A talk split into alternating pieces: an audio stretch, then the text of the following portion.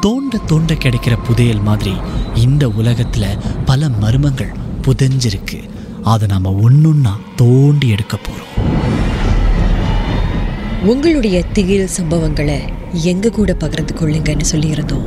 அந்த திகில் சம்பவங்களை நாங்க ஒன்றுன்னா சொல்ல போறோம். கேளுங்க.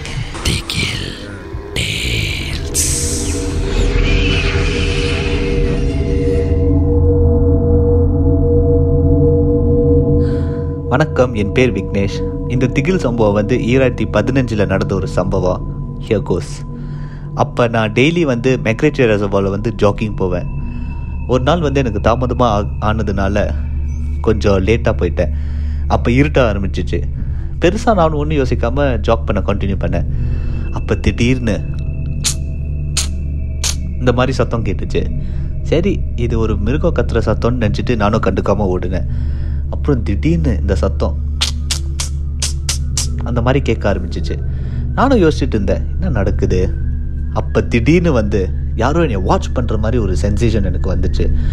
அப்போ திடீர்னு அந்த சத்தம் இன்னும் லவுடாகவும் இன்னும் ஃபாஸ்ட்டாகவும் போக ஆரம்பிச்சிச்சு. ஒரு ரிதம் மாதிரி போணுச்சு. அப்போ எனக்கு ஒரு பயம் வந்துச்சு.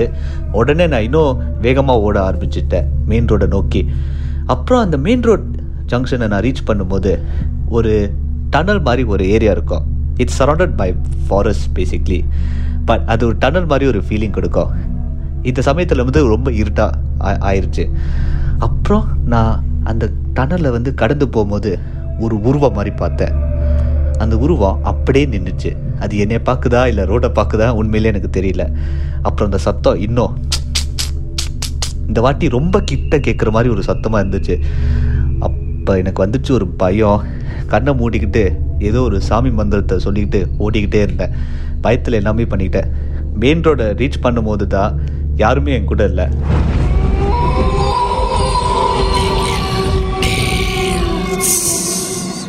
இந்த உண்மை சம்பவங்கள் உங்களுக்கு ஒரு பொழுதுபோக்காக அமையணுக்காக தான் தயாரிக்கப்பட்டிருக்கு.